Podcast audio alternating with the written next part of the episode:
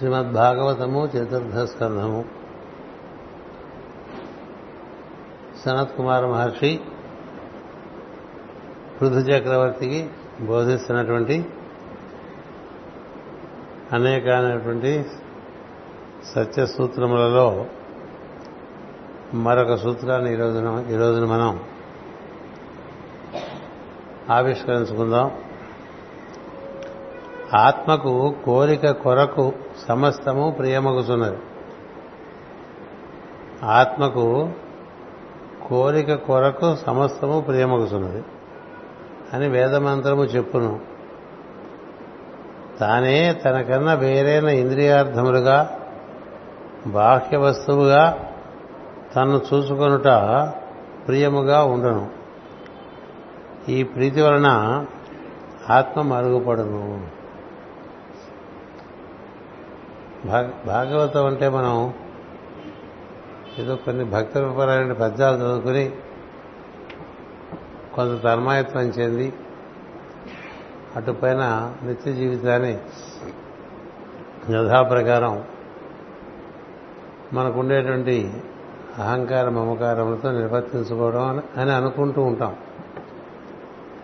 కానీ భాగవతం ముందు సమస్తమైనటువంటి వేద ధర్మములు ఉపనిషత్ వాక్యములు బ్రహ్మసూత్రములు భగవద్గీతాది సారాంశము ఇవన్నీ గోచరిస్తాయి బాగా అందుకనే భాగవతము సంపూర్ణ గ్రంథంగా మనం భావించాం. భాగవతం ఎంతసేపు మనకేం చెప్తుందంటే ఒకే తత్వం ఇన్ని రకాలుగా ఏర్పడి ఉన్నది నీవు కూడా అందులోంచే వ్యక్తమై ఇన్ని రకాలుగా దర్శనం చేస్తున్నావు ఉన్నది ఒకటే అది మనం ముందు తరగతిలో చదువుకోవడం జరిగింది. కానీ మనం మర్చిపోతుంటాం ఎప్పటికప్పుడు. తనకన్నా వేరుగా ఉన్నది. తనకన్నా వేరుగా ఉన్నదిగా కనిపిస్తున్నదంతా తనే. తనకన్నా వేరుగా కనిపిస్తున్నదంతా తనే. తన నుంచే ఇదంతా ఇట్లా ఏర్పడింది అనేటువంటి భావన ఉన్నవాడు సమస్తమునందు తననే దర్శనం చేస్తాడు. అలా దర్శనం చేయటమే అద్వైతం. ఇంకొకటి లేదనేటువంటి విషయం చాలాసార్లు చెప్పుకుంటూ ఉంటాము కానీ ఇంకొకటి లేదనే విషయం మనకి గుర్తుండదు కదా? ఉండదు. మనమే ఇన్ని రకాలుగా తయారయ్యాం. మనం తల్లి గర్భంలో పడ్డప్పుడు చిన్న బుడగల్లే ఉంటాం. అక్కడి క్రమంగా కొంచెం గట్టిపడి ఒక చిన్న రూపం ధరిస్తాం. అది ఏడు నెలల్లో పరిపూర్ణంగా మానవాకారంగా తయారవుతుంది. ఆ తర్వాత ప్రసవించిన తర్వాత ఇంకా అక్కడి నుంచి మనం మా రకరకాలుగా రకరకాలుగా మార్పు చెంది ఒక ఐదు ఆరు అడుగుల మనిషి అయిపోతాం కదా. అయిపోయినప్పుడు మన నిజస్వరూపం ఏమిటి అంటే మన నిజస్వరూపం ఎప్పుడు మన అద్దలో మనం ఇప్పుడు కనపడుతున్నదే మనకు అనుకుంటూ ఉంటాం. దాన్ని చూడటానికి కూడా చాలా ప్రీతిగా భావిస్తూ ఉంటాం కదా? కానీ మన నుంచి ఏర్పడింది తప్ప ఈ ఏర్పడింది శాశ్వతం కానిది కాదనేది మనకు గుర్తుండదు. ఇట్లా ఒక్కటే విషయం రకరకాలుగా రకరకాలుగా రకరకాలుగా మార్పు చెందుతూ వస్తూ ఉంటుంది. చూడటానికి అన్ని విత్తనాలుగానే ఉంటాయి. అవి మనం మొలకెంప చేస్తే ఒకటి మామిడి చెట్టు అవుతుంది ఇంకోటి కొబ్బరి చెట్టు అవుతుంది. మరొకటి మరో చెట్టు అవుతుంది రకరకాలుగా విత్తనాలు మార్పు చెందు చూడటానికి ఒకటిగానే అంచేత మనకి ఒకే తత్వం ఇన్ని రకాలుగా ఉన్నది అనేది గుర్తు ఉంటే అలాంటి వాడు మారుతున్న సన్నివేశాల్లో మారకుండా ఉంటాడు. కానీ మనం సన్నివేశాలతో పాటు మనం కూడా మారిపోతాం. కదా? ఇప్పుడు మన అందరిలో కూడా ఒకే ఒక చైతన్యం పనిచేస్తుంది. కాబట్టే మాట్లాడుతున్నాను నేను కాబట్టే వింటున్నారు మీరు.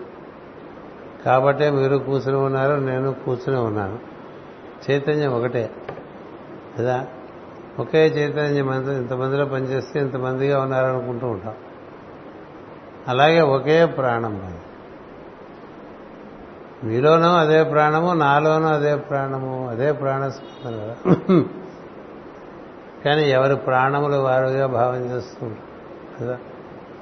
ఒకే ప్రాణము ఒకే చైతన్యము నుంచి మనం అంతా ఏర్పడినటువంటి వాళ్ళం.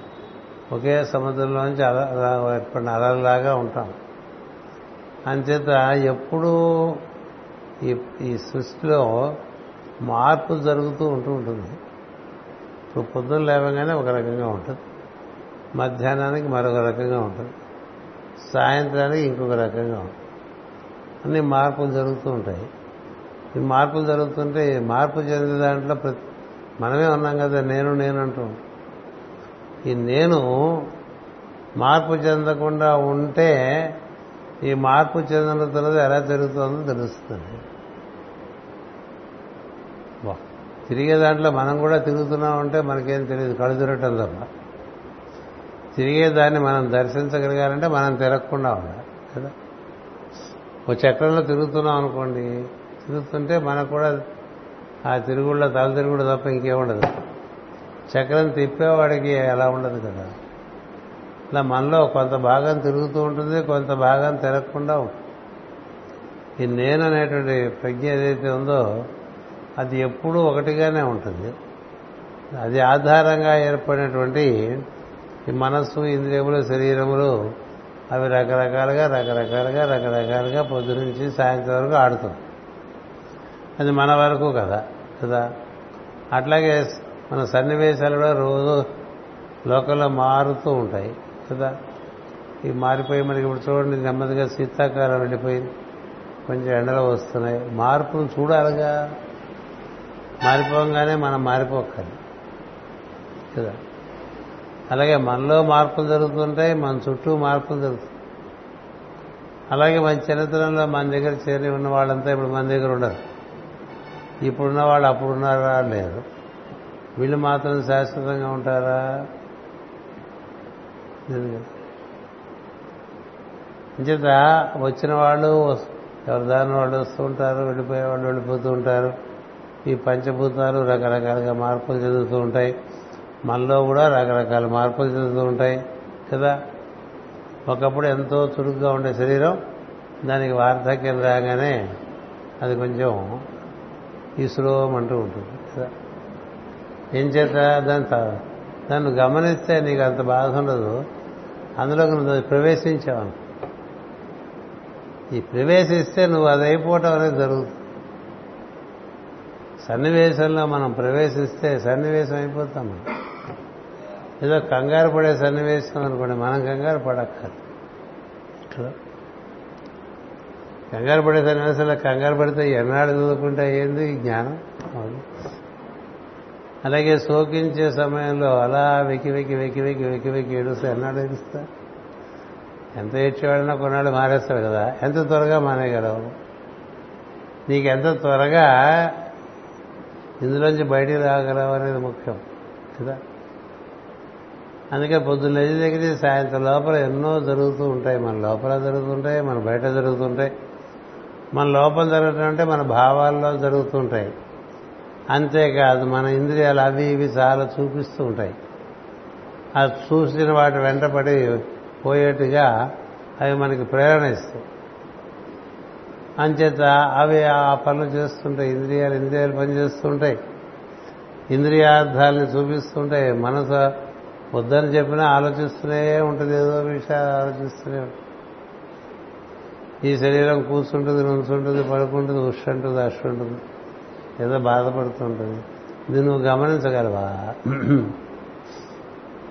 జ్వరం వచ్చిందనుకోండి నా శరీరానికి వేడి చేసింది అనుకుంటావా నాకు వేడి చేసింది అనుకుంటా అక్కడే తెలిసిపోతుంది మనకి జ్ఞానం ఉందా లేదా? నాకు షుగర్ వచ్చింది అనుకున్నాడు అనుకోండి నీకు షుగర్ రాదు నీ శరీరానికి షుగర్ వస్తుంది. నీకు షుగర్ రాదు నీ శరీరానికి బ్లడ్ ప్రెషర్ వస్తుంది. నీకు హార్ట్ అటాక్ రాదు. నీ నీ హార్ట్ ఎప్పుడు ఎటర్నల్లీ కీప్స్ ఆన్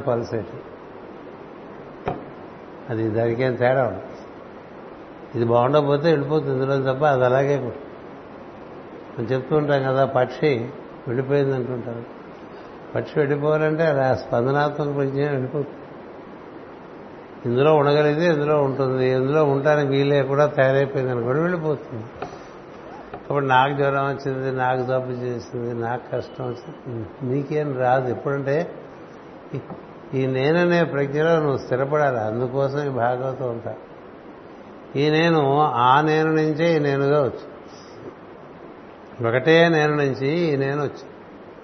అది ఎప్పుడు గుర్తుండాలి. అది గుర్తుండకపోతే ఎన్నిసార్లు ఏం తెలుసుకున్నా ఉపయోగం అది గుర్తుంటే నీకు ఎన్ని విషయాలు తెలుసుకున్నా చాలా సులభంగా అర్థమైపోతుంది.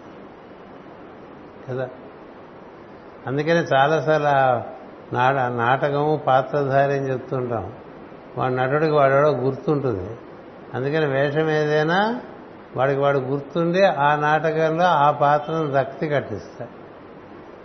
మనం మన నాటకంలో పాత్ర రక్తి కట్టించకపోగా మనం ఆ పాత్ర అయిపోతాం. ఆ పాత్రధారణ చేసి అదే మనం అయిపోతాం కదా. అంటే ఏదైనా ఒక సన్నివేశం వచ్చినప్పుడు నువ్వు అది నీ పాత్రధారణగా నువ్వు నిర్వర్తించేట్టుగా ఉంటే ఒక రకంగా ఉంటుంది. నువ్వే అది అయిపోతే ఇంకో రకం. అదే పతంజలి మహర్షి అభినివేశము అని చెప్తాడు. సన్నివేశం ప్రకారం మారిపోతే అదే ఊసర వెళ్ళి అని చెప్తాడు.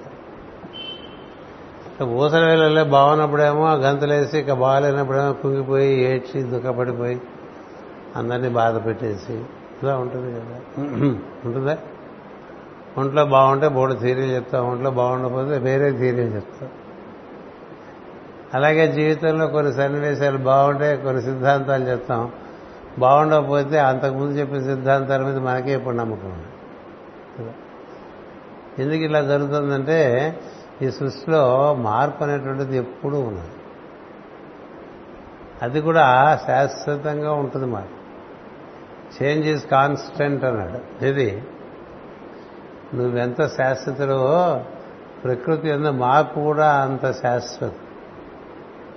అంచేది నువ్వు మారకుండా ఉండేవాడిగా ఉంటే నీకు మారనిది ఏదో కనిపిస్తుంది. నువ్వు మారకుండా ఉండేవాడిగా ఉంటే మారుతున్నది ఏదో నీకు కనిపిస్తుంది. నువ్వే మారిపోతే నీకేం తెలియదు నువ్వే మారిపోతే నీకేం తెలియదు అంచేత నేను నేనుగానే ఉండాలి అన్ని సన్నివేశాలు. ఈ నేను నేనుగా ఉండాలంటే ఒక్కటే సూత్రం ఉంది ఇంక ఏ సూత్రం పనిచేయదు అక్కడ. అతడే నేను అనేది ఒక్కటే ఆ అతడే నేను మనం సోహం సోహం అని చెప్తూ ఉంటాం. ఈ అతడే నేను అని గుర్తుంటే ఈ మొత్తానికి ఏది ఆధారో దాంతో మనం లంగర వేసుకుని ఉంటాం కాబట్టి సన్నివేశాలు చెదిరిపోతున్నప్పుడు కూడా మనం చెదిరిపోం.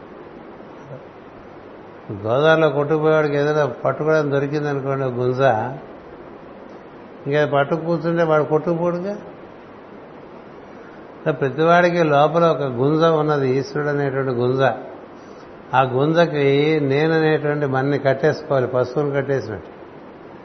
కట్టేస్తే లోపల ఉండేటువంటి ఈశ్వరుడితో అనుసంధానం చెందడం అంటే అదే. అలా అనుసంధానం చెందితే ఇంకా నీకు అది కాక మిగతావన్నీ ఉన్నాయే రకరకాలుగా మారిపోయేవి. ఆ మారిపోయి ఎన్ని రకాలుగా మారిపోతున్నా అలాగే స్థితప్రజ్ఞత్వంతో ఉంటాడు. అది నేర్పడానికే భాగవతం. అది నేర్పడానికే భాగవతం. ఎందుకని? భాగవతమూర్తులు ఎవరు కూడా ఎట్టి సందర్భాల్లో కూడా తన లోపల తన బయట వ్యాప్తి చెందినటువంటి ఈశ్వరునితో కూడి ఉండటం అనేటువంటిది మర్చిపో. ఆ కూడి ఉండటం అనేటువంటి వదలరు. దాంతో అలా అవినాభావ సంబంధం ఏర్పరచుకుని ఉంటారు. అలా ఉండటం చేత ఏమవుతుందంటే మనం మనంగా ఉంటాం. సన్నివేశం ఎలా ఉన్నా మనం మనంగా ఉంటాం. లేకపోతే ప్రతి సన్నివేశానికి మారిపోతాం. కదా మన ప్రతి అరగంటకి సన్నివేశాలు మారిపోతాయి కదా. మన కుటుంబ సభ్యులు వస్తే ఒక రకంగా ఉంటాం. అలాగే బయట నుంచి ఎవరన్నా వస్తే ఒక రకంగా ఉంటాం. మనమే బయటికి వెళ్తే ఇంకో రకంగా ఉంటాం. ఇవన్నీ రకరకాలుగా అక్కడ ఉండేటువంటి కాలం బట్టి దేశం బట్టి పరిస్థితి బట్టి బయట నువ్వు ఒక పాత్రధారణం చేస్తున్నా నిన్ను నువ్వు మర్చిపోకూడదు. తను తాను మరగకుండా ఉంటే విశ్వమే మర్చిపోయే స్థితి వస్తుంది. తను తాను మర్చిపోకుండా ఉంటే విశ్వమే మర్చిపోయే స్థితి వస్తుంది. తను తాను మర్చిపోతే విశ్వమే ఉంటుంది ఇంకే ఉండదు. మనం చూస్తున్నదే ఉంటుంది.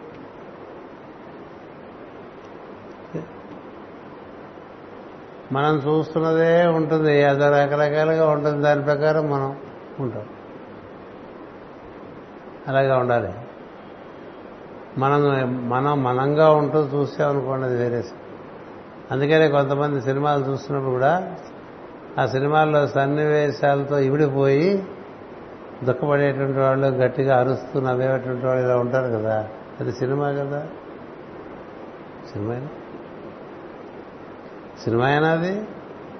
సినిమా సినిమా చూస్తూ ఏడుస్తూ ఏడుస్తూ ఇంటికి వచ్చారు కదా గుడ్లు ఎందుకని అది సినిమాను మర్చిపో కదా? సినిమా లాగానే మన ప్రపంచం రోజు జీవితం లే పొద్దున్న లేచిన దగ్గర నుంచి తెర తీసినట్టే. మనం తెర తీయగానే సపోర్ట్ కొట్టేవాళ్ళం చిన్నప్పుడు సినిమాకి ఎందుకని బొమ్మలు పడతాయి. సో అన్ని ట్రైలర్స్ దగ్గర నుంచి చూసేస్తూ ఉండేవాళ్ళం. చూసినప్పుడు అవి నువ్వు అయిపోకూడదు. నువ్వు నువ్వుగా ఉంటూ దాన్ని దర్శిస్తే నీకు అనుభూతి. అలా కాకపోతే అది నువ్వైపోతే నీకు రకరకాల బాధలు. నువ్వు బాగా మెలికలు తిరిగిపోతావు. ఎందుకని? ఈ సృష్టి అష్ట ప్రకృతులతో తయారు చేసింది. నవమ ప్రకృతి అయినటువంటి అమ్మవారు. అంచేత ఎనిమిది ప్రకృతులుగా ఆవిడ తయారు చేసింది కాబట్టి నువ్వు అష్ట వంకర్లు అయిపోతావు. అష్ట వంకర్లు అయిపోతావు అష్ట వంకర్లు అయిపోతే నీకు అన్నీ కాంప్లికేటెడ్గానే ఉంటాయి. అందుచేత ఎప్పుడు ఒక్కటి గుర్తుపెట్టుకోమని చెప్తుంది భాగవతం.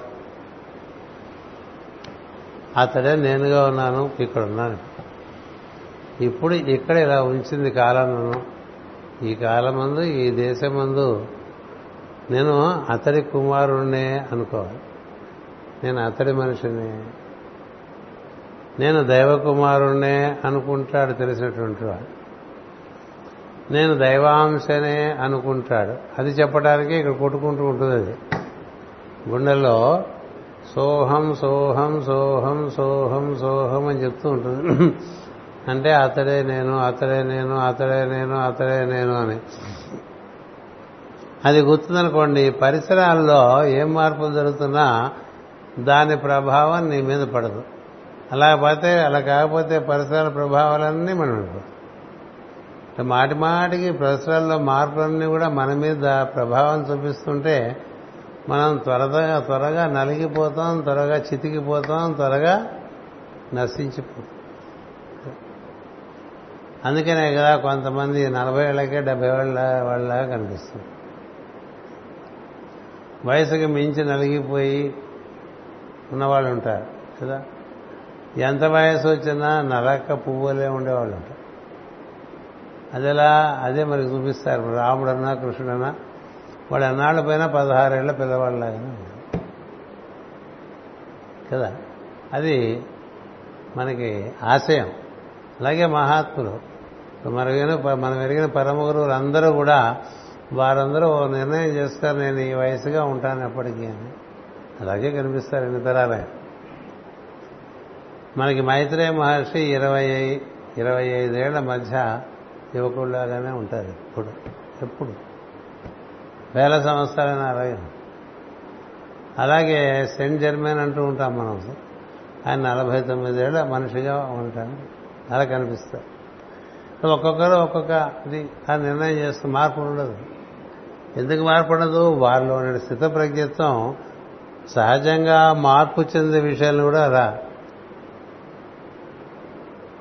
వాటికి కూడా సహజంగా మార్పు చెందే వాటికి కూడా మార్పు లేని స్థితి తీసుకొచ్చేంత స్థితప్రజ్ఞత్వం గొప్ప మార్పు చెందేవి కూడా మార్పు చెందడం అయిపోయింది. కొంతమందికి వయసు పెరగదు. కొంతమందికి పెరిగిపోతుంది. దేని బట్టి? ఆ లోపల ఉండే జీవుని యొక్క ప్రశాంతతను బట్టి. కదా? దేనివల్ల ప్రశాంతత? మాటి మాటికి మారిపోతుంటే అలసిపోతుంటాం కదా? మాటి మాటి ఎందుకు మారిపోవడం చూస్తూ ఉండు. చూస్తూ ఇప్పుడు సినిమా చూసినప్పుడు ఏ విధంగా అందులో జరిగే మార్పులు గమనిస్తూ దాన్ని అను అనుభూతి చెందుతూ అందులో మమేకం కాకుండా ప్రేక్షకుడు ఎట్లా ఉంటాడో అలా కూడా అలాగే నీవు కూడా నీలో ఉండే జరిగే మార్పులు నీ పరిసరాల్లో జరుగుతున్న మార్పుల్ని అలా గమనించగలిగితే అప్పుడు నువ్వు భాగవతోత్తముడి అంతే తప్ప భాగవతం అంటే ఏదో బొమ్మ పట్టుకున్నట్ట ఎన్ని బొమ్మలు ఉన్నాయి? రకరకాల బొమ్మలు. ఏం చెప్తుంది భాగవతం? అతడే నీవుగా ఉన్నావు. నీకు అష్ట ప్రకృతితో కూడినటువంటి ఒక ఎక్విప్మెంట్ ఇచ్చారు శరీరం. దాంట్లో ఉండి నువ్వు ఈ పంచభూతాత్మైన ప్రపంచాన్ని అనుభూతి చెందుతూ ఉండొచ్చు. ఇలా అనుభూతి చెందుతున్నప్పుడు నిన్ను నువ్వు మర్చిపోక. నిన్ను మర్చిపోతే ఇంటికి కూడా వెళ్ళలేవు కదా. సినిమా హాల్లో పాత్రతో మనం ఇప్పుడు జరుగుతున్న సన్నివేశాలతో ఏకీభావం చెందితే మన ఇల్లు ఎవరో మర్చిపోతాం మన ఎవరో మర్చిపోతాం. మన అంతా మన ఎవరో మర్చిపోయిన వాళ్ళే. అందరూ మర్చిపోయిన వాళ్ళే ఎందుకంటే నేను అంటే నాకు పేరు అదే సత్యం అనుకుంటాం. నా పేరు సత్యం కాదు నా పేరు ఈ జన్మకి ఇవ్వబడ్డ నామం అని గుర్తుంది. నా రూపం సత్యం కాదు. అది తాత్కాలిక సత్యాలు. మార్పు చెందే సత్యాలు క్షరమయ్యే సత్యాలు. ఈ రూపం ఎప్పుడు ఇలా ఉందా? లేదు కదా. అక్కడ బొమ్మ పెడతారు ఆ మూల. దానికి దీనికి పోలిక ఉండదు. కదా. అది ఎవరండి అని ఎవరన్నా అడిగితే ఏం చెప్పాలి? ఒకప్పుడు అలా ఉండేది ఇప్పుడు ఇలా ఉందని చెప్పు. అంతే కదా? అంచేత మారిపోతూ ఉంటుంది కదా? ఏది నువ్వు ఇందులో? అది నువ్వా? ఇది నువ్వా?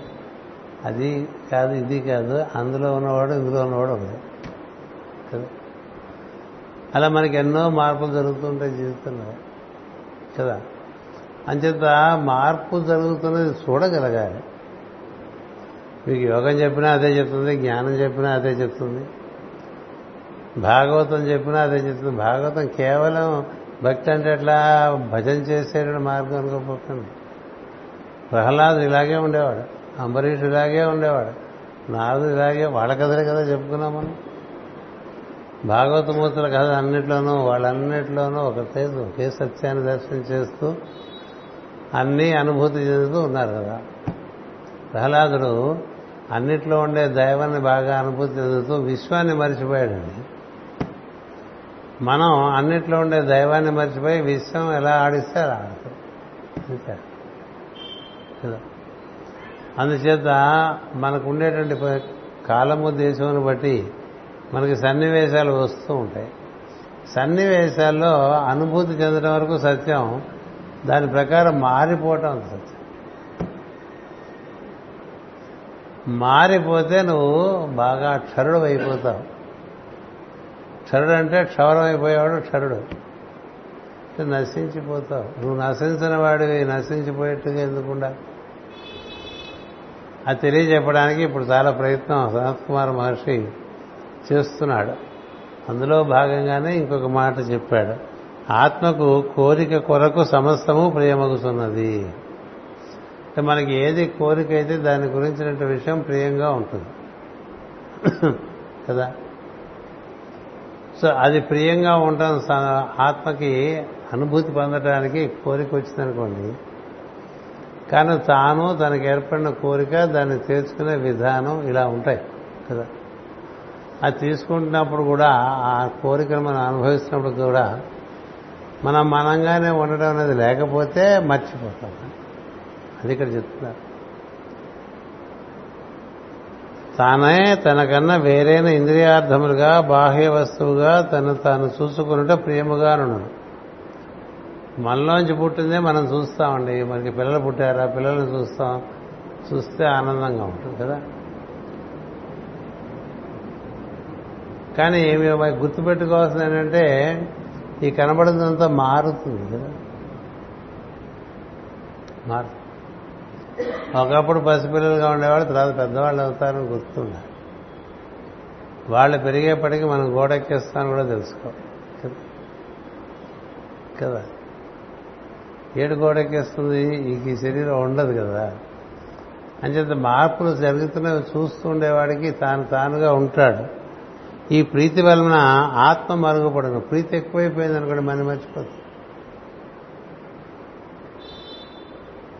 మన చుట్టూ విషయాల మీద ప్రీతి ఎక్కువైపోవడం వల్ల మన మనం మర్చిపోతాం. మన చేసే పనుల్లో ఇరుక్కుపోయి మన మనం మర్చిపోయిన సందర్భంలో. ఎవరెవరు వారు వారుగా ఏర్పాటు చేసుకుంటే జీవితంలో కార్యక్రమాలు ఏర్పడుతూ ఉంటాయి కదా. ఏర్పడిన కార్యక్రమాలు ఏర్పరచుకున్న కుటుంబాలు అందులో ఇమిడిపోయి తను తాను మర్చిపోతాడు కదా. మర్చిపోతాడు. ఎంత ఎక్కువగా మనం ప్రపంచంలో తరబడిపోతే అంత ఎక్కువగా మనం మర్చిపోయే అవకాశం ఎంత దొరబడినా మర్చిపోయినవాడు వేరు. అంబరీషుడు ఏడు ద్వీపాలు పరిపాలిస్తూ కూడా తను దాన్ని మర్చిపోలేదు సార్. తాను ఈశ్వరుని యొక్క అంశాన్ని మర్చిపోలేదు. అంచేత అలా మర్చిపోకుండా ఉంటే నువ్వు స్థితప్రజ్ఞుడిగా ఉంటావు. మర్చిపోతే ఉంది పులుసులో పడతావు పులుసులో పడిపోయినట్టే. మనం లేచి దగ్గర పులుసులోనే పడిపోతాం అది ఇక్కడ చెప్తున్నారు ఈయన ఈ ప్రీతి వలన ఆత్మ మరుగుపడను తన స్వరూపము తనకు నశిస్తుంది తనకు తనకి మర్చిపోతుంది అందుకదే కదా మనం నేనెవరు అని ప్రశ్న వేసుకుంటే సమాధానం.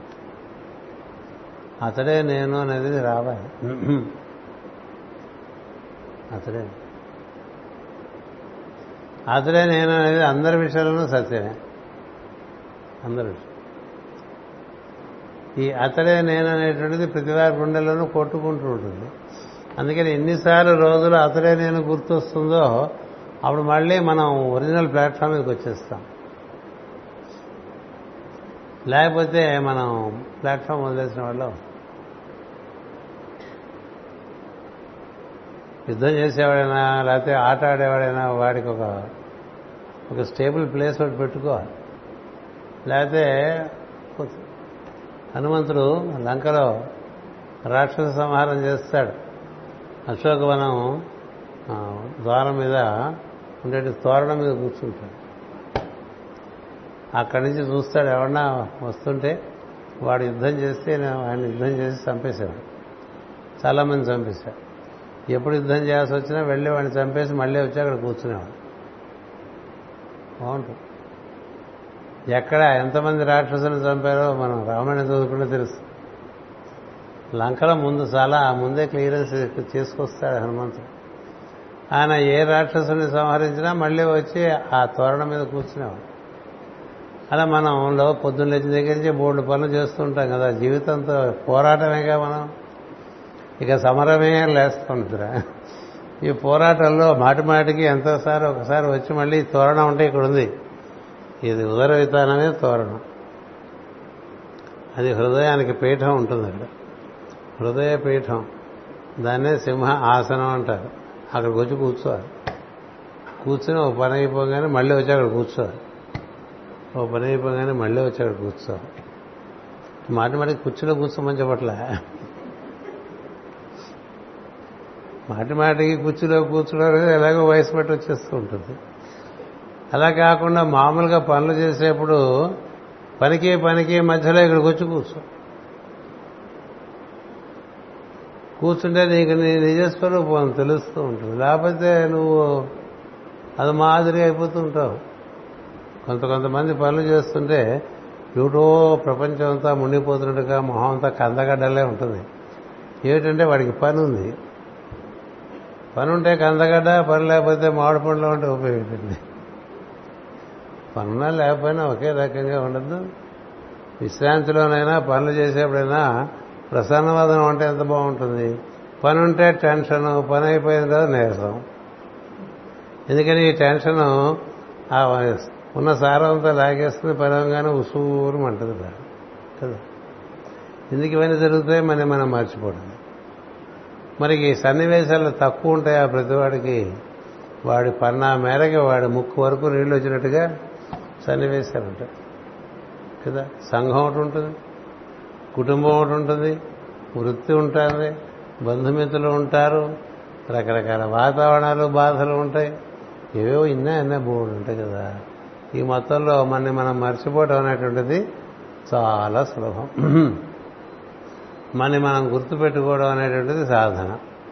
కదా దాన్ని గుర్తు చేసేటువంటి వాడు గురువు అన్నాడు దేని గుర్తు చేయాలి గురువు? ఇదే గుర్తు. గురువు అంటే గుర్తు చేస్తాడని చెప్పుకుంటారు ఏం గుర్తు చేస్తాడు? నీలో ఉండే దైవం స్పందనాత్మకంగా ఆయనతో నువ్వు కూడి ఉన్నావని నీకు గుర్తు చేయాలి. మన స్పందన మనం నిర్వర్తించుకోవట్లేదు కదండి. అది మనలో నిర్వర్తింపబడుతోంది. ఆ ప్రజ్ఞగా మనలో ఉన్నాడు ఆయన మనతో కూడి ఉన్నాడు. వేరే కూడి ఉండకల మనం మర్చిపోయాం ఎక్కడ ఉన్నామని. We are already together but we forgot that we are together అందుకని పనికి పనికి మధ్య గుర్తుంచుకున్నాం అనుకోండి. మనం అది కదా అని గుర్తొస్తుంది. అదే ఇదిగా ఉంది కదా అని గుర్తొచ్చింది అనుకోండి అదే ఉపనిషత్తు వాక్యం అదే ఇదిగా ఉందండి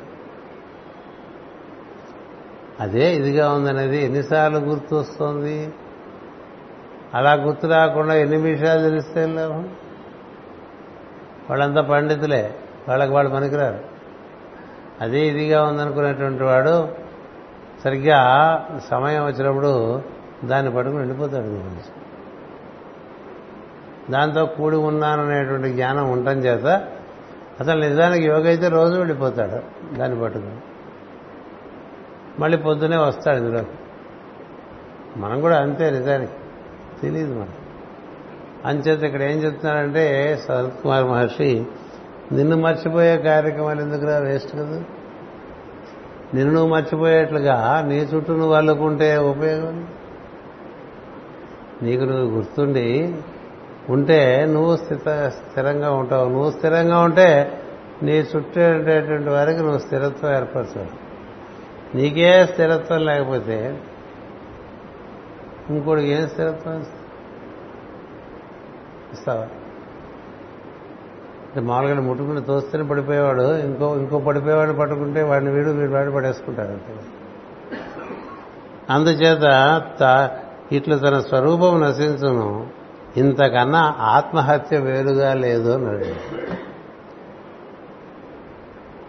సూయిసైడ్ ఇదే క్రైమ్ అంటాం కదా. ఆత్మహత్య మహానేరం. కానీ మన మనం మర్చిపోయిన వాళ్ళంతా ఆత్మహంతకులమే. ఎంత పెద్ద విషయం చెప్పాడు. ఎంత పెద్ద విషయం చెప్పాడు. అందుకని ఏం జరిగిపోయింది? మన మనం హత్య చేసుకుని ఇందులో ఉన్నట్టంటే జీవన్ మృతులు అంటారు అక్కడ. ప్రాణం అయితే ఉంది కానీ చచ్చిపోయారు వీళ్ళంతా. ఎందుకు చచ్చిపోయారు? వాళ్ళు వాళ్ళు మర్చిపోయారు. కాబట్టి చచ్చిపోయిన వాడితో లెక్క అంటున్నాడు. ఎంత స్ట్రాంగ్గా ఉంది వాక్యం. తనకు తాను గుర్తులేని వాడు చచ్చిపోయిన వాడితో లెక్క. తనకు తాను గుర్తుంటాం అంటే తన స్థితిగతులు తన కులం తన మతం తన దేశం కాదుగా. తానంటే అతడే తాను. అది గుర్తు లేకుండా ఎన్ని గుర్తు చేసుకున్నా ఉపయోగం లేదు. అవన్నీ మిగిలే గుర్తులు కావు. ఇదొక్కటే మిగిలే గుర్తు. అందుకని నేనుగా నేను నాకు మర్చిపోని స్థితి మనకి ఏర్పడితే మనం దానికి ఇంకొక పేరు ఇచ్చారు. ముక్త జీవులను ఇచ్చారు. ముక్త జీవులు మృత్యుంజయులు. ఇందులో ఉన్నా తన్ని తాను మర్చిపోని వాడు ఉంటాడు. ఇందులో ఉండటం చేత తను తాను మర్చిపోయిన వాడు అంటే మృత్యుంజయత్వం ఎలా వస్తుంది? మనమేదో మనం గుర్తు తెచ్చుకుంటే మృత్యు ఉండదు. మనమేదో మనకు గుర్తు లేకపోతే మృత్యు ఇదే సరస్సు సుజాతుడు ధృతరాష్ట్రుడు చెప్తాడు. కొంతమంది మృత్యువు లేదంటారు కొంతమంది మృత్యు ఉందంటారు నువ్వేమంటావు అని అడుగుతాడు. ఇది ఇక్కడ సనత్ కుమారులాగా అక్కడ సనత్ సుజాతుడు. అడిగితే కొంతమందికి మృత్యువు లేదు కొంతమందికి మృత్యువు ఉందని ఈ మృత్యు ఉన్నవాడు మృత్యువుని దాటొచ్చని చెప్తాడు. మూడు రకాలే చెప్తాడు ఆయన అదేంటి అట్లా కన్ఫ్యూజ్ చేస్తారు ఏం కన్ఫ్యూజ్ చేయట్లేదు? నీకు కన్ఫ్యూజన్ ఉందని చెప్తాడు. కొంతమందికి మృత్యువు లేదు. కొంతమందికి మృత్యు ఉంది. కొంతమంది మృత్యువు నుంచి బయటపడే విధానం ఇచ్చారు. అది అనుసరించి మృత్యువు నుంచి బయటపడచ్చు. ఎవరు మృత్యు ఎవరికి మృత్యు ఉంది? తనకు తాను గుర్తు లేని వాడికి మృత్యు ఉంది. అనునిత్యం తనకు తాను గుర్తు ఉన్నవాడికి మృత్యువు లేదు. ఎందుకని తాను మృతులు అవుతాడనేటువంటి భయం లేదు. ఎందుకంటే తన శరీరం దాని ధర్మం ప్రకారం అది పడిపోతుంది. తానున్నాడు అది శరీరం ఉండగానే తనకు తెలుస్తుంది. శరీరం ఉండగానే ఒక భక్తుడికి కానీ ఒక యోగికి కానీ ఒక జ్ఞానికి కానీ తన శరీరం లేకుండా తాను ఎట్లా ఉన్నాడో తనకు కనిపిస్తాడు. అలా కనిపెట్టిన వాడికి అది పోయిందంటే బాధ ఉందండి. ఇప్పుడు మనం మన కారు పోయిందనుకోండి మనకేమంత ఆహా పోయిందని కొంచెం బాధపడ్డా మనం మనం పోలేదు కదా. కారు పోతే మనం పోయినట్టు కాదు కదా. దేహం కూడా ఒక వాహనమే. అది పోతే మనం పోయినట్టు కాదు. అనేటువంటి ఒక దృఢమైనటువంటి ప్రజ్ఞ ఏర్పడ్డ వాడికి ఇంకా వాడికి మరణం లేదు. అది గుర్తు లేని వాడికి మరణం కాబట్టి ఏం చెప్పారు? ఈ గుర్తున్న వాళ్ళు ఈ గుర్తు లేని వాళ్ళకి ఇది గుర్తు చేయడం అనే ఒక కార్యక్రమం పెట్టారు. ఇప్పుడు అందులో పడి కొట్టుకుంటూ ఉంటాం మనం. మనం గుర్తు ఎన్నిసార్లు గుర్తు చేసినా మర్చిపోతాం. అదేమిటి తమాష? ఎందుకలా మర్చిపోతాం అంటే మాయ మాయ కాదు నీ సాధనలో బలం లేదు. నీకు అది ఇంకా ప్రధానమైన విషయం అనిపించలే. ఇదే ప్రధానం అంటే దాని మీద ప్రాణం పెడతాం. ఇంకా ప్రధానమైన విషయం అనిపించరా? అనిపించే టైంకి అప్పుడు సాధన చేసేంత పటుత్వం శరీరంలో ఉండదు. ఇంకేముంది రేపో మాపోయినా వెళ్ళిపోతాడండి డాక్టర్ గారు ఇంట్లో వాడితో చెప్తే మనకు తెలిసింది అనుకోండి. విన్నాం అనుకోండి. వింటే అప్పుడు సాధన చేద్దామంటే ఏం కుదరదు. కదా? అందుకని ముందు నుంచే సాధన చేసుకుని నేనెవరో గుర్తు పెట్టుకుంటే అలా గుర్తుందనుకో ఇది రాలిపోతున్నప్పుడు నీకు అది ఇక్కడ చెప్తున్నాడు శరత్ కుమార్ నువ్వు నిన్ను మర్చిపోయావా చచ్చిపోయావా? అని చెప్తున్నాడు. నువ్వు నిన్ను మర్చిపోయినప్పుడే చచ్చిపోయావు ఇంకా మరి. నువ్వే నువ్వు ఆత్మహాంతకుడు అని. కంసుడు గురించి చెప్తూ భాగవతంలో దశమ స్కందంలో మాట చెప్పా. కంసుడు ఆత్మహంతకుడు అని చెప్తాడు. గర్భుడు. తను తాను మర్చిపోయి చాలా వికారంగా ప్రవర్తిస్తున్నాడు వాడు. అని అట్లా అహంకారం చేత మనుషులు తమ తమ తమ నిజస్థితి మర్చిపోతారు. దానికి అజ్ఞానం అయితే ఇంకొంచెం మర్చిపోతారు. ఈ అహంకారం అజ్ఞానం రెండుతో ఉండేసరికి మోహం ఎక్కువైపోతుంది. మోహం ఎక్కువైపోతే శోకం వస్తుంది. కోపం వస్తుంది. ఇవన్నీ చతుర్ముఖ బ్రహ్మకే వచ్చినట్టుగా మనం తృతీయ స్కంధంలో చెప్పుకున్నాం కదా? మొట్టమొదటి పుట్టినవే పంచ మహాపాతకాలు అని చెప్పుకోరా పంచమహాపాతకాలు ఎలా పుట్టినాయి? నేను సృష్టి చేస్తాను అనుకున్నాడు ఆయన.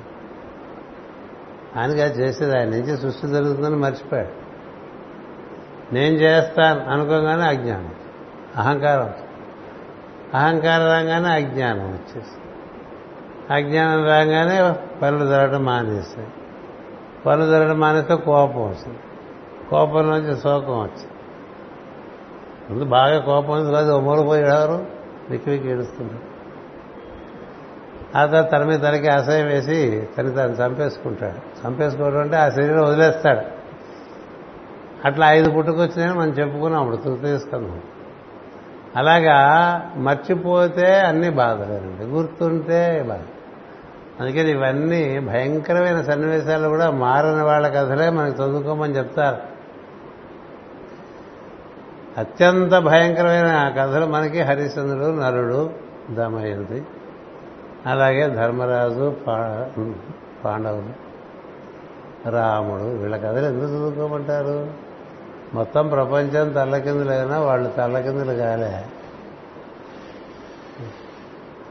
మనకి చిన్న విషయానికి మనం తలకిందులు అయిపోతుంది. ప్రతి చిన్న విషయం. మళ్ళీ మహాభక్తులు మనకి మనకి భుజకీర్తులు ఒకటి ఉంటూ ఉంటాయి కదా? కదా? ప్రతి వారికి ఏం తక్కువ ఉంటుందండి. ఎవరన్నా మంచి బిరుదిస్తా ఉంటే పుచ్చుకోవడానికి అందరూ రెడీగా అందుచేత ఇలా ఉంటుంది ప్రపంచం. అది ఇక్కడ చెప్తున్నాడు. అందుకని ఆత్మహత్య అని చెప్పాడు. ఇంతకన్నా ఆత్మహత్య వేరుగా లేదు.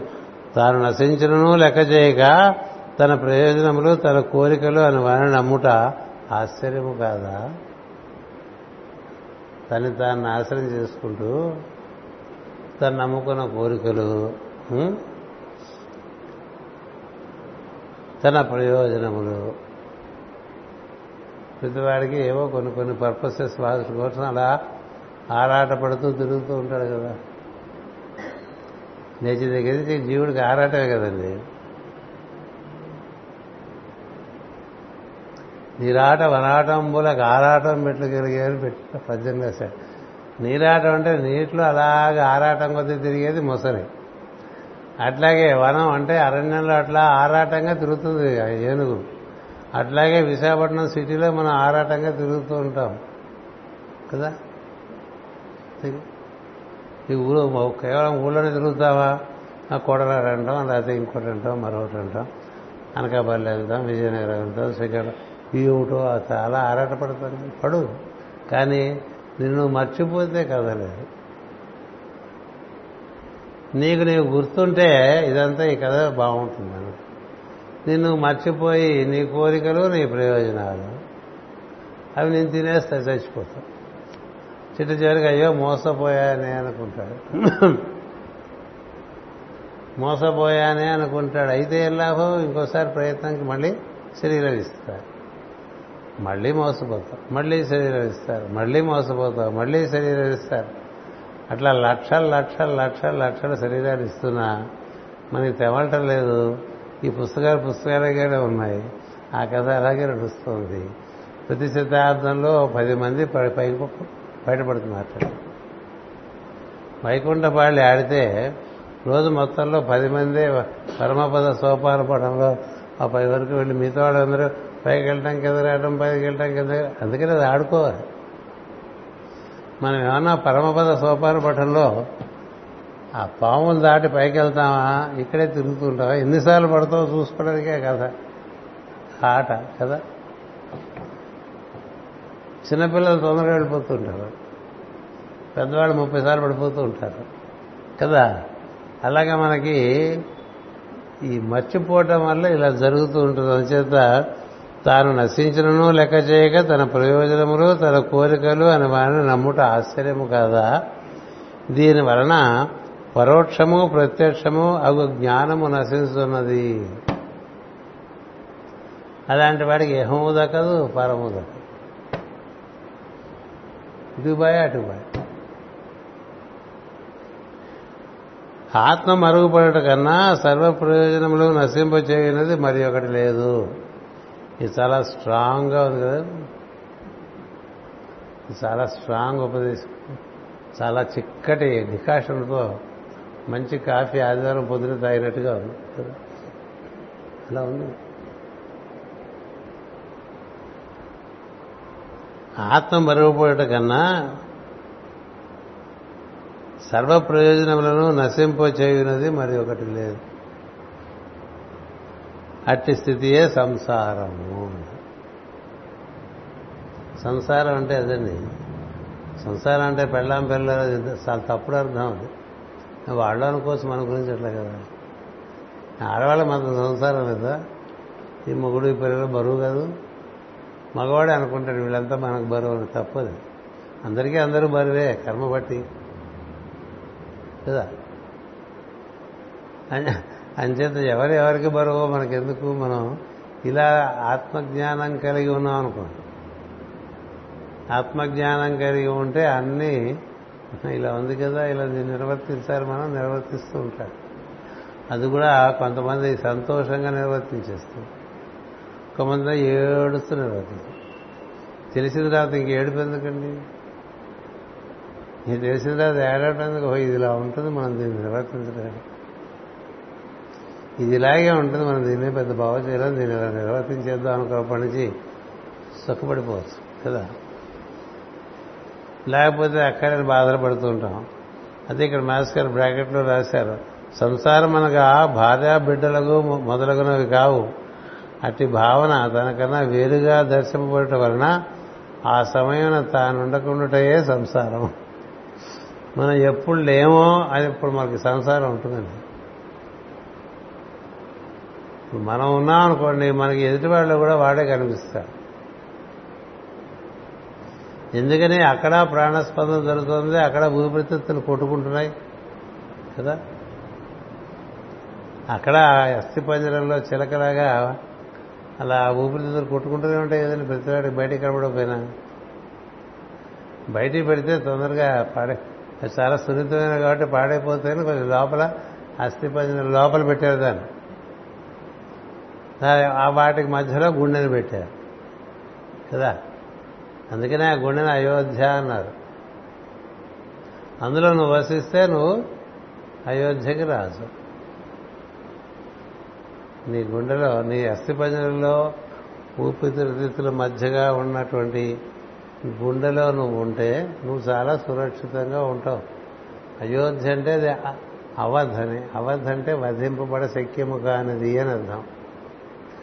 అక్కడ స్పందిస్తున్న ప్రజ్ఞ ఏదైతే ఉందో దానికి మరణం లేదు. దానికి మరణం లేదు. అందుకనే ఉత్తరాదిలో అయోధ్య అని అవధ్ అవధ్. అవధ్. అయోధ్య అన్న కూడా అర్థం అదే. యుద్ధము కానిది అంటే యుద్ధంలో జయింపబడలేనిది. దాన్ని ఎవరు జయించలేరు అది ఎప్పటికీ ఉండేది కాబట్టి. ఏది గుండెకాయ కాదు. అందులో కొట్టుకున్నటువంటిది. స్పందనం. అది ఎప్పుడు ఉంటుంది. అంచేత అలాంటిది మనకి ఉంటే దాంతో కూడి ఉంటే మన చుట్టూ ఉండేది సంసారంలాగా ఉండదు.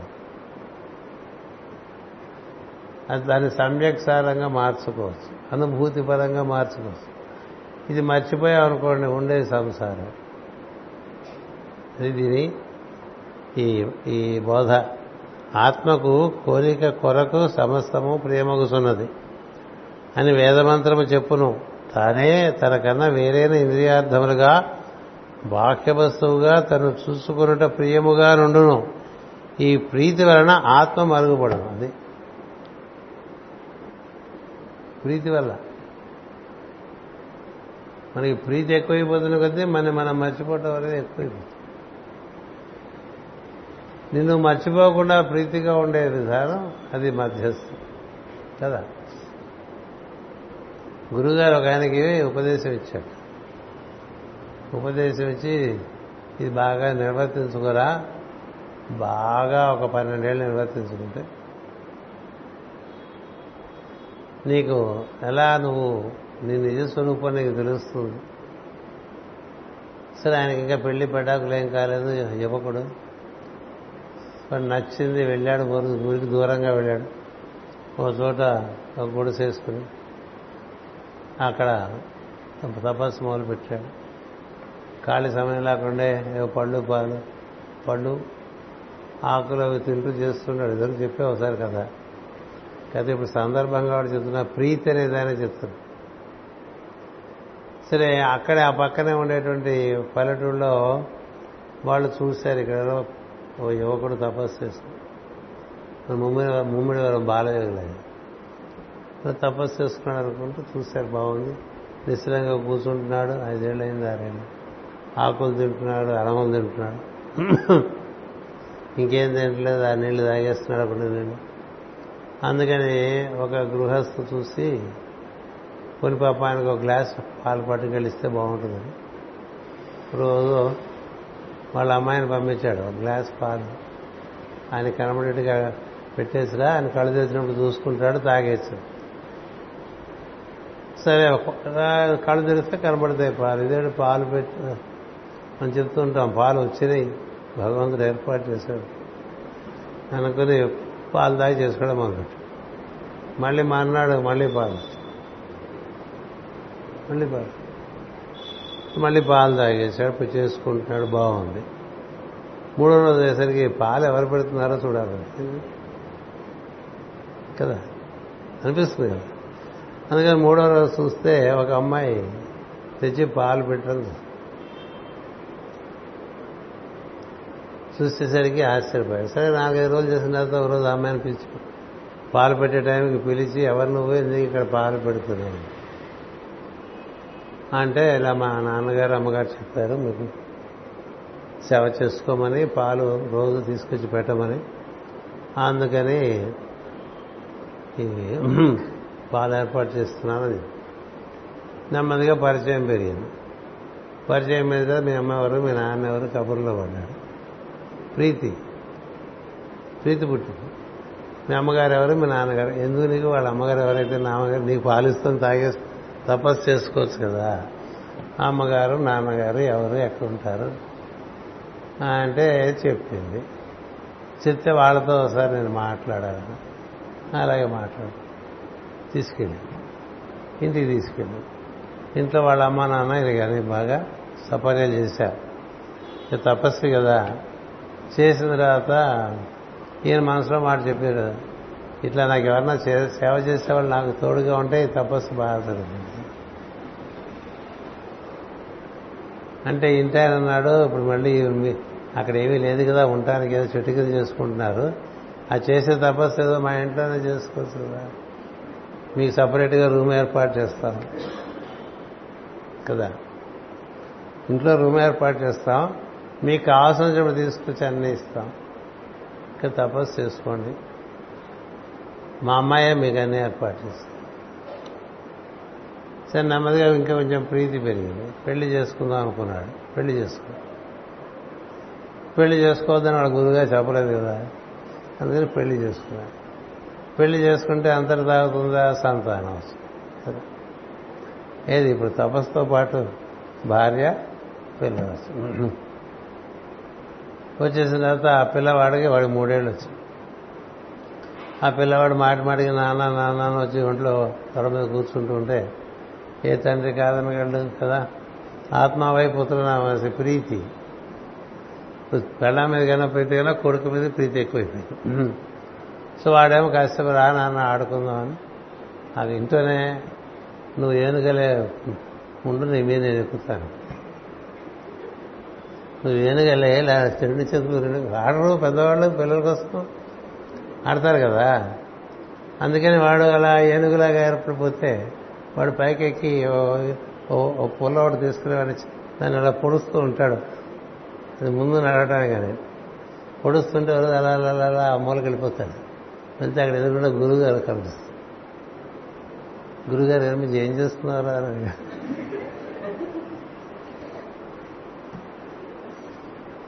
నువ్వేం చేద్దావు నా దగ్గర మా ఉపదేశం తీసుకున్నావు? ఏం చేస్తున్నావు అని అడిగాడు. కదా? ఎందుకే ఖర్చుకుపోయారంటే ప్రీతి అలా అలా అలా అలా అలా అలా. తను మర్చిపోయాడుగా. ఎక్కడ మొదలు పెట్టాడో ఎక్కడికి వెళ్ళిపోయాడో చూడండి. ఇలా మన బోర్డు కథలు ఉంటాయి. అంచేత మన సంగతి చెప్పనక్కర్లేదు. మన చుట్టూ అన్ని ప్రీతే. కదా? ప్రతి ప్రీతే మనకి ఇలా వెళ్తే ఆయన ఇంకొంచెం కిందకి వెళ్తే మిక్సర్. అలా పైకి వెళ్తే ఇంకోటి ఇంకోటి. అన్ని చుట్టుపక్కల అన్నీ దగ్గరలో ఉండాలని నేను కదా? ఎక్కడ ఊరు బయటికి వెళ్ళి మనం ఉండే పరిస్థితి లేదు కదా భయం. ఊరాతి వేళ అపరాత్రి వేళ ఏమన్నా అయితే డాక్టర్ ఎట్లా వస్తాడని ముందే ఊళ్ళో ఉండిపోతుంది వానప్రస్థంకి వెళ్ళినవాడు డాక్టర్ ఎందుకంటే వాడికి ఇంకా వానప్రస్థానికి కడుతున్నారు. ఓల్డేజ్ హోమ్స్ అంటే అయిపోయిందని వాళ్ళు వెళ్ళటానికేగా రెడీ. రెడీగా ఉండేవాళ్ళు మళ్ళీ డాక్టర్లు ఫెసిలిటీస్ ప్రతి వీక్లీ చెకప్ ఇవన్నీ పెట్టుకుని నీకు వానప్రస్థండి మనకి అంతా ప్రీతే శరీరం మీద ప్రీతి ఇంద్రియార్థముల మీద ప్రీతి మనసు వల్ల మనకు ఉండే మనుషుల మీద వస్తువుల మీద ప్రీతి అంతా ప్రీతి. ఇంక నువ్వెక్కడున్నావు? లేవు కదా. సో నువ్వు లేని స్థితిలో నువ్వు చచ్చిపోయిన వాడివే బతుకున్నవాడివా అని అడుగుతున్నాడు సనత్ కుమారుడు. నువ్వు ఎప్పుడో చచ్చిపోయావరా? అని చెప్తున్నాడు. ఇలా ఆత్మహత్య సదృశులు అంటారు. అలా ఇట్టి సంసారం దాటకు ప్రయత్నించేవాడు ఏమి చేయవలను? ఏమి చేయవలనో తర్వాత క్లాసులో చెప్పుకోవాలి కదా? ఏడు యాభై ఎనిమిది అయిపోయింది కాబట్టి ఇది నెక్స్ట్ ఆయన పరిష్కరిస్తే ఆయనే చెప్పుకుంటున్నాడు. ఎందుకంటే విన్నవాడు డల్ అయిపోతాడు కదా. పృథు చక్రవర్తి ఎందుకంటే ఆయన సమస్యలు తెలిసినటువంటి వాడు. ఇట్టి సంసారమును దాటకు ప్రయత్నించేవాడు ఏమి చేయవలను తనకన్నా వేరుగా కనిపించే ప్రపంచ వస్తువుల ఎందు ఆసక్తి క్రమముగా మాయము చేయవలను. మనకి అన్నిటి మీద వేటి వేటి వేటి మీద ఆసక్తి ఉందో మనకి తెలియదు తెలుసు. ఎవరికి ఎప్పుడు ఫోన్ చేద్దాం అనిపిస్తుంది? ఎవరున్నా లేకపోయినా. ఆసక్తిగా ఇలా లిస్ట్ ఒకటి రాసుకోండి. అది చెప్తున్నాడు. మనం బోళ్ళు విషయాలు మనకు ఆసక్తి ఉంటుంది కదా. ఈ ఆసక్తి దేని మీద ఉందో దాన్ని దైవంగా చూడండి దాన్ని కట్ చేసేమని చెప్పదు భాగవతం. క్రమంగా దానిని ఎందు దైవాన్ని చూడటం మొదలు పెడితే దైవం మిగిలి ఆసక్తి పోతుంది. మనం ఏదైనా బాగా ప్రీతిగా అందరినీ బాగా హత్తుకోవటం లేకపోతే విసిరిపారేయటం చేస్తాం కదా. రెండు తప్పే. రెండు తప్పే అనేటువంటిది బాగా భగవద్గీతలో కూడా చెప్తారు. కాదు లేదు కావాలి లేదు. కాదు లేదు కావాలి. వద్దు లేదు కావాలి లేదు. నా ద్వేష్టి నా కాంక్షతి ఇది నాకు వద్దు అనేది కూడా కోరికే. ఇది నాకు కావాలి అనేది కూడా కోరికే. రెండు తీసి నన్ను చూడు. అన్నిట్లో నన్ను చూస్తే నీకు అన్ని పోతారా నేను మిగులుతానని చెప్తాడు. అది విషయం అందుకని క్రమముగా ఏ ప్రీతి కలగటం వల్ల నువ్వు చచ్చిపోయావో ఆ ప్రీతిని తగ్గించేసుకుంటూ అక్కడ మన దైవాన్ని ఇంపోజ్ చేస్తూ చూసామనుకోండి చూస్తే ఏమవుతుందంటే మనకి ఈ ఈ ప్రీతి అనే మాయ మాయమైపోయి అక్కడ కూడా అదే సత్యం ఉందని తెలుస్తుంది. దాని గురించి చాలా పెద్ద వివరణ ఉన్నది. అది పై తరగతిలో మనం చెప్పుకుందాం. స్వస్తి ప్రజాభ్య పరిపాలయంతాం న్యాయేన మార్గేణ మహీమహేషా. ఓ బ్రాహ్మణేభ్య శుభమస్తృత్యం లోకా సమస్త సుఖినో భవంతి. లోకా సమస్త సుఖినో భవంతి. లోకా సమస్త సుఖినో భవంతు ఓం శాంతి శాంతి శాంతి